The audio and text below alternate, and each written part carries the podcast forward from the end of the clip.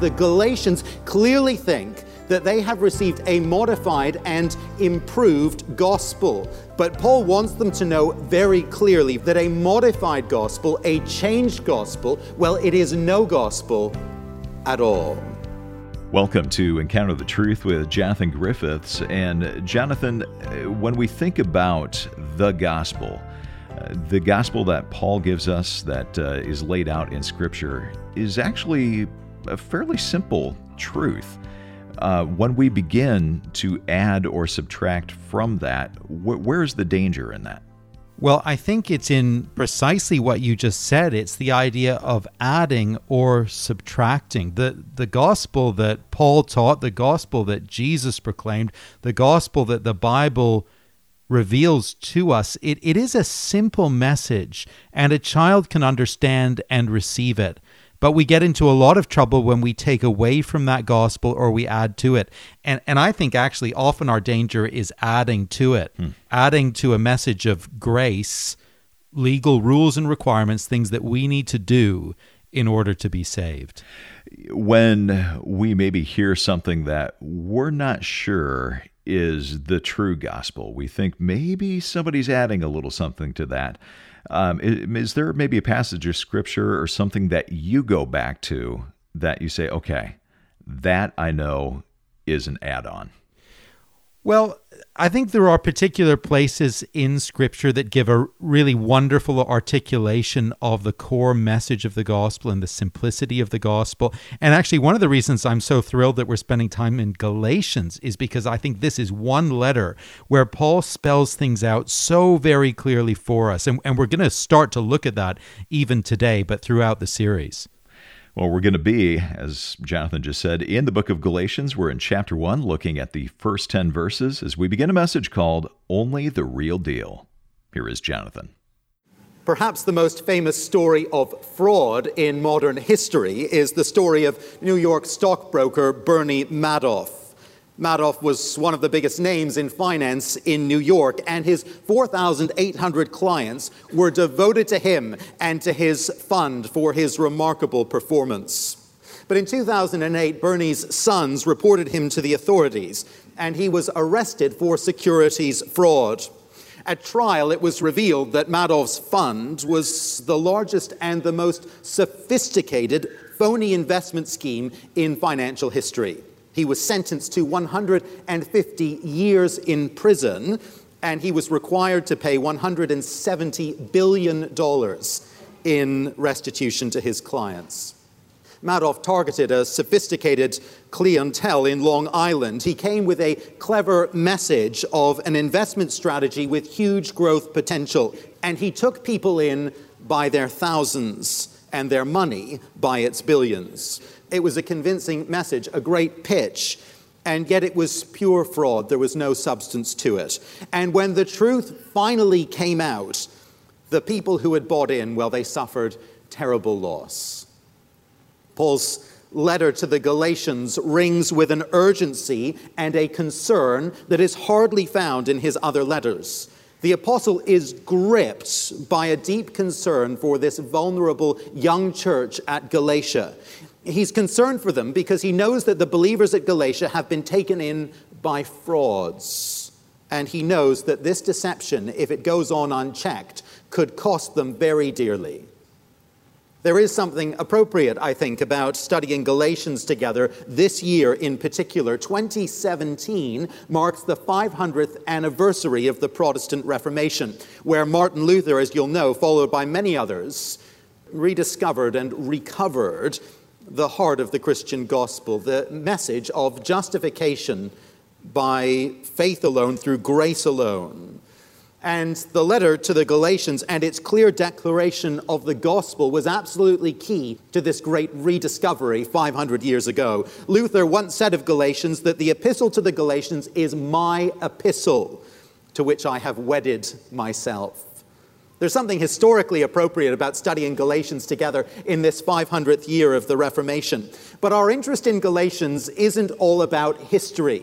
Our interest in Galatians is all about the gospel, and its message for us is entirely contemporary.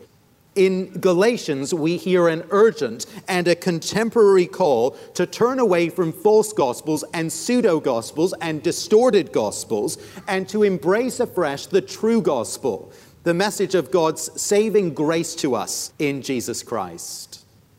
As we read the letters of the New Testament, it's always important on every occasion for us to remember that these letters were written into real life historical situations. They weren't abstract documents designed to end up on a bookshelf in a theological library.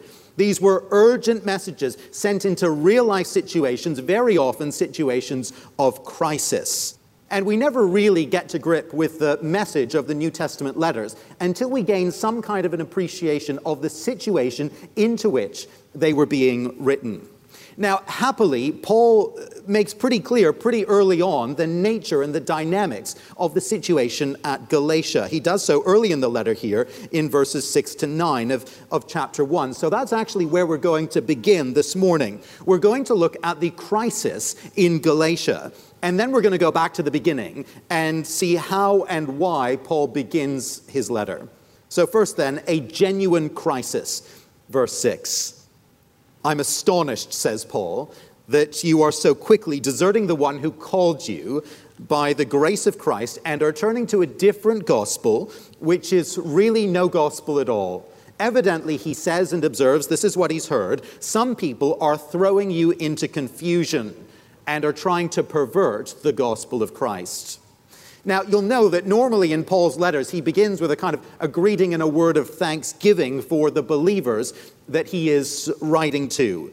He'll thank God for their faith and their service, their growth, and, and their witness. He even manages to do that actually at the beginning of 1 Corinthians, if you remember that letter, a letter written to a church in the grip and the depths of the most appalling moral crisis. But not here. No thanksgiving here in Galatia. No thanksgiving for this particular church at the moment. In Galatians, at the point in the letter where thanksgiving would normally come, Paul instead has this to say I am astonished. I am astonished at you. I'm astonished that you would so quickly wander away and be taken in by a fraud. False teachers have come into the church at Galatia They've thrown the believers into confusion. They are trying to pervert the gospel and distort the gospel. And worst of all, they are actually finding some success. They are managing to lure some believers to begin to turn away from the gospel that they once received, even from the apostle himself. The other Saturday, there was a little antique car show going on not so far from here. We were passing through and just stopped to have a look at a, a, few of the cars on display there, some of the nice old cars that people had brought for us to look at. It's always fun to go to shows like that. One person, uh, my son and I, we were, we were looking at their car and they said, Oh, you know, open up, why don't you go in and have a seat and, and, and explore it a little bit? And that was fun. Sometimes at these shows, you, you see cars that people have brought that they've really kind of rebuilt and remodeled and personalized. They've added their own personal touches. They've kind of souped them up and put a new engine in and, and added various aftermarket things to them. I have to say, I never like those kind of cars quite so much. I'm always drawn to the Uh, ones that are in original condition, the real classics, the ones that have been preserved and restored in such a way that they look like they've just rolled off the assembly line. And they capture, in a nutshell, their kind of era of history.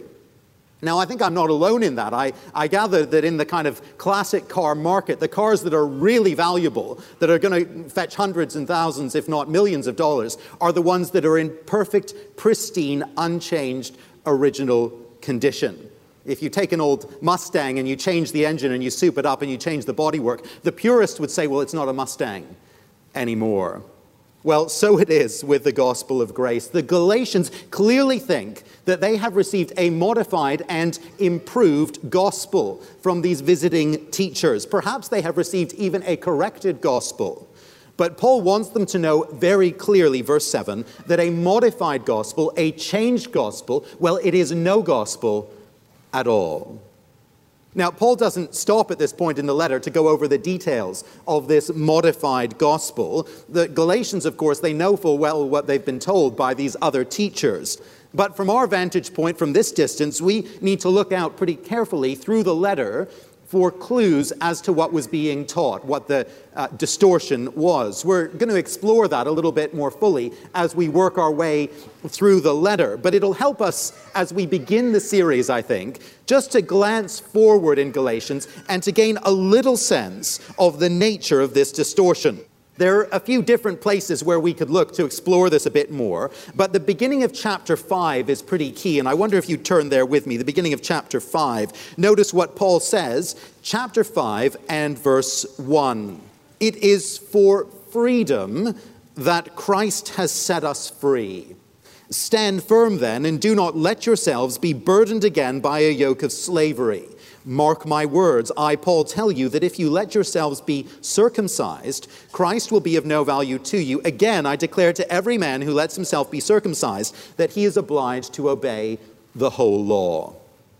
The story seems to be something along these lines.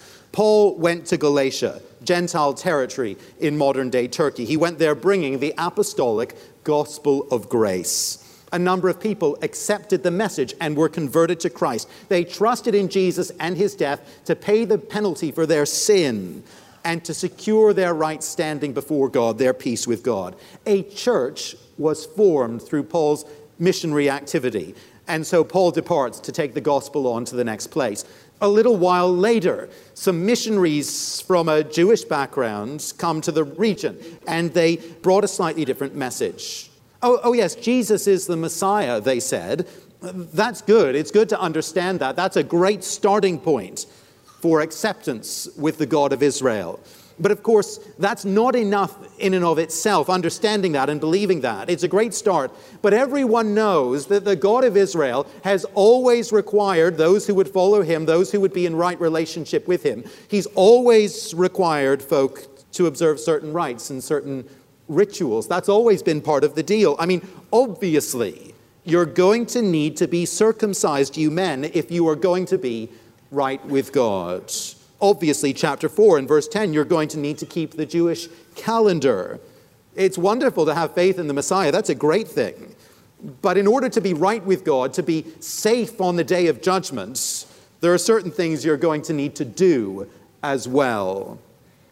You see, the Apostle Paul had taught that faith in Jesus, trusting in Jesus and his work, that was all that was needed for salvation. But these new missionaries were teaching that salvation required both faith and obedience to the law.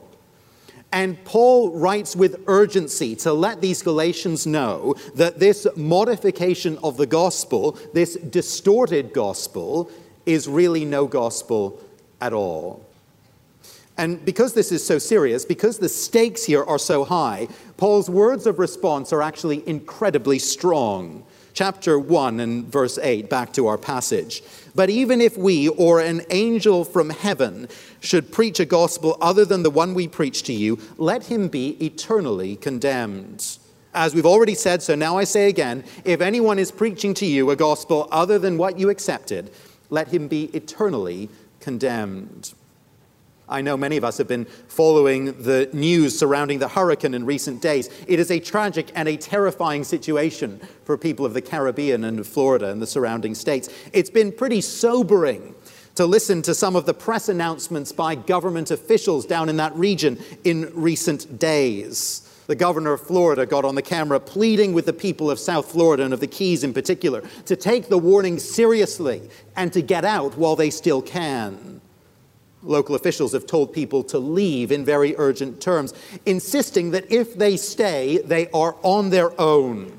Telling some in the most vulnerable regions that a decision to stay really is a suicidal decision. Insisting that if they dial 911 in the midst of the crisis, no one's going to come, no one's going to be there to help them.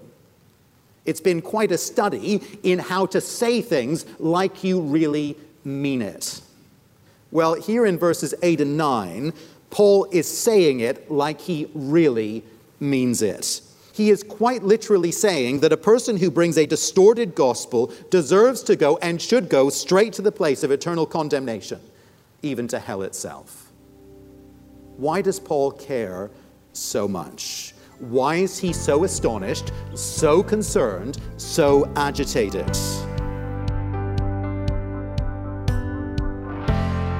You're listening to Encounter the Truth with Jonathan Griffiths and a message that's called Only the Real Deal. It's part of a series called Jesus Plus Nothing, where we're taking a look at the book of Galatians. And glad that you've tuned in today as we're beginning this series. I hope that you will make it a point to tune in each and every day, but want you to know if you ever miss a broadcast, you can always come to the website and listen online. You can stream the program or download an MP3 for free. Again, our website address is encounterthetruth.org. Let's get back to the message. Once again, here is Jonathan. Why does Paul care so much? Why is he so astonished, so concerned, so agitated? Well, he's concerned because he knows that the gospel of grace is actually a matter of life and death. He knows that the gospel is about surviving the coming storm of the judgment of God. He knows it matters, and he knows it matters a great deal.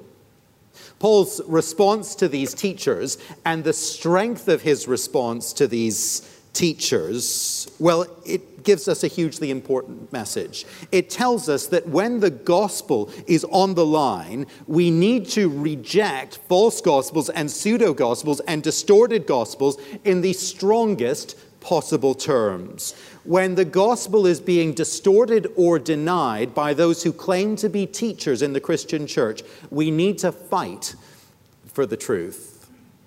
If you were with us a year ago when we studied the uh, letter of Philippians together, you may remember that Paul came up against some opposition in Philippi he came across some opponents in that letter, other teachers who were clearly out to do him some harm and who were preaching Christ, he said, out of false motives. But it's very interesting to see how different his approach is to those particular teachers and those opponents in that context. Just listen to what he says at the beginning of Philippians chapter 1 and verse 15. It is true, he says, that some preach Christ out of envy and rivalry, but others out of goodwill. But what does it matter? The important thing is that in every way, whether from false motives or true, Christ is preached, and because of this, I rejoice. Now, what a difference in tone, what a difference in approach. In Galatians, Paul is saying that these opposing teachers should be eternally condemned. In Philippi, he is saying that he rejoices in his opponent's teaching. What's the difference? Well, the difference is this the gospel is on the line in Galatia, and it's clearly not on the line in Philippi. They've got bad motives, these teachers, but they're teaching the true gospel. So praise God, let them get on with it. There's certainly a lesson for us here in terms of our discernment when figuring out whether to partner with another Christian organization for some local evangelism or something like that, when thinking through doctrinal differences within the church, even here, when deciding whether a particular teacher is trustworthy, our line in the sand always must be this Is the gospel at stake? Do our differences amount to a difference in the gospel that we believe and we teach? Or are the differences more superficial? Where the gospel isn't on the line, Paul models to us a graciousness that we could learn from. We see something of it in Philippi. We see it elsewhere in his letters if we had time to look. But where the gospel is on the line, as it is on the line at Galatia, where there is a doctrinal issue that touches upon salvation, Paul shows us how to be clear and how to be urgent. His example in Galatians tells us there is a line in the sand that cannot be crossed. 500 years ago, Martin Luther came to see and understand that there, there was a line in the sand that had been crossed by the medieval church. Various practices and the public teaching of the church struck at the very heart of the gospel and undermined it. It struck at the very heart of the truth that we are justified by faith and not by works. And so Luther stuck his neck out and he wrote out his 95 theses and he stuck them to the door of All Saints Church in Wittenberg in the autumn of 1517. He sparked a theological reformation that would divide the Roman Church, that would transform the landscape of Europe, and bring saving faith to many millions of people. There was a line in the sand. The gospel was at stake, and Luther, for one, saw what needed to be done. I think we Canadians don't embrace conflict very readily or very quickly. We sort of culturally incline toward a middle ground. We prize tolerance, we avoid extremes, and all that is well and good. That is a commendable thing in many respects. But when it comes to the truth of the gospel, we need to be willing, perhaps against some of our cultural instincts, to stand up and be clear. When we encounter teaching that calls itself Christian, that calls itself orthodox, but that undermines the core of the gospel, we need to be willing to call it what it is and then to distance ourselves from it. In some ways, it might feel as though Paul is tackling an issue here in Galatians that, that isn't a problem for us, that's very remote from us. After all, this church has always been very clear about justification by faith alone. We teach that truth regularly and loudly and clearly. But the reality is that the default mode of the human heart is to believe that we can and we should save ourselves through our own good deeds, through our own good works. That's just the way we're hardwired in our sinfulness. And the doctrine of justification by works is deeply embedded in our thinking. It's the theology at the heart, really, of every other major world religion. And it will constantly creep into our thinking if we allow it to. And the way this worksy kind of thinking will gain ground in a long established Bible teaching, gospel believing church like ours, I, I, think is in this kind of a way. We say and we believe that we are justified by faith through God's grace alone. But we then go on to say that genuine Christians will do X, Y, and Z Clearly, genuine Christians will not do A, B, and C. Clearly, God requires us to use our money in such and such a way, to run our homes or raise our children in such and such a way, to serve in the church's ministry in such and such a way. And pretty soon, if we're not very careful about it, we can end up with a pretty long, unwritten, extra biblical list of do's and don'ts that God requires of us if we're really going to be in right standing with Him, if we're really going to be saved. And the danger is that we come to believe that our adherence to a list of extra biblical do's and don'ts is necessary for salvation. And actually, the more ingrained that list, whatever it may be, becomes in a church culture, the more risk we run of losing sight of the gospel of grace. Well, we have to pause the teaching right here. This is Encounter the Truth with Jonathan Griffiths, and the first message in our series, Jesus Plus Nothing. It's called Only the Real Deal, as we begin to look at the first 10 verses of the book of Galatians. We're going to continue this message next time, but if you want to make sure that you don't miss it, I want you to know you can always be listening to this radio station at this time. You can also listen through the Encounter the Truth website. Just come to encounterthetruth.org. Well, if you're a regular listener to this program, you know that we're listener supported. It is your generosity that keeps Jonathan's teaching on this station. And as you give a gift of any amount, we want to send you a book called God's Big Picture Tracing the Storyline of the Bible. It's written by Vaughan Robertson. Jonathan, I know that you know Vaughan. How has the concept that he addresses in this book maybe helped shape your ministry in some way? Well, I think the outline he's given here has actually been quite formative for me over the years. I've said before in your hearing, Steve, that I think this is one of the most helpful books, Christian books I've ever read. I remember actually being present when Vaughan taught some of this material in Oxford when I was an undergraduate student there uh, 20 years ago and more. And I remember it being very, very helpful then, and then subsequently reading the material being quite formative for me because it gives us a framework for understanding how the different parts of the Bible and the, the elements of the storyline of salvation fit together within a coherent whole. And I think for our listeners, this will be a tremendous blessing and a real help. Well, we'd love to send you a copy of this book. God's Big Picture is our way of saying thank you for your financial support this month.